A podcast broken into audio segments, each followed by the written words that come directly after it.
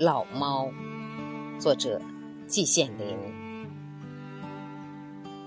我从小就喜爱小动物，同小动物在一起，别有一番滋味。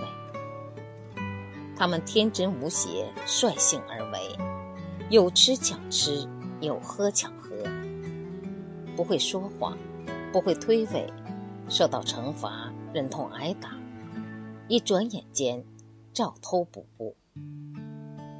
同他们在一起，我心里感到怡然、坦然、安然、欣然。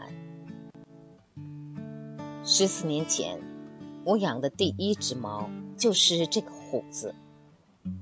刚到我家来的时候，比老鼠大不了多少，蜷曲在窄狭的室内窗台上，活动的空间好像富富有余。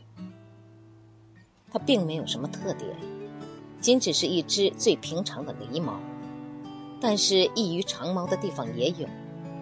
它有2只炯炯有神的眼睛，2眼一睁，还真虎虎有虎气，因此起名叫虎子。它脾气也确实暴烈如虎，得罪过它的人，它永世不忘。可是岁月不饶人，也不会饶猫的。这一只土猫虎子已经活到14岁，猫的14岁就等于人的80-90岁。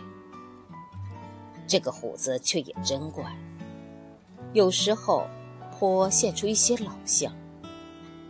2只炯炯有神的眼睛里，忽然被一层薄膜蒙了起来，嘴里流出了哈喇子，胡子上都沾得亮晶晶的，不大想往屋里来，日日夜夜趴在阳台上、蜂窝煤堆上，不吃不喝。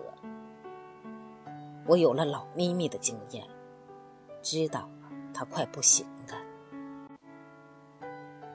有一些通达世事的好心人告诉我，猫们有一种特殊的本领，能知道自己什么时候寿终。到了此时此刻，它们绝不待在主人家里，让主人感到心烦或感到悲伤。它们总是逃了出去，到一个最僻静、最难找的角落里、地沟里、山洞里、树丛里，等候最后时刻的到来。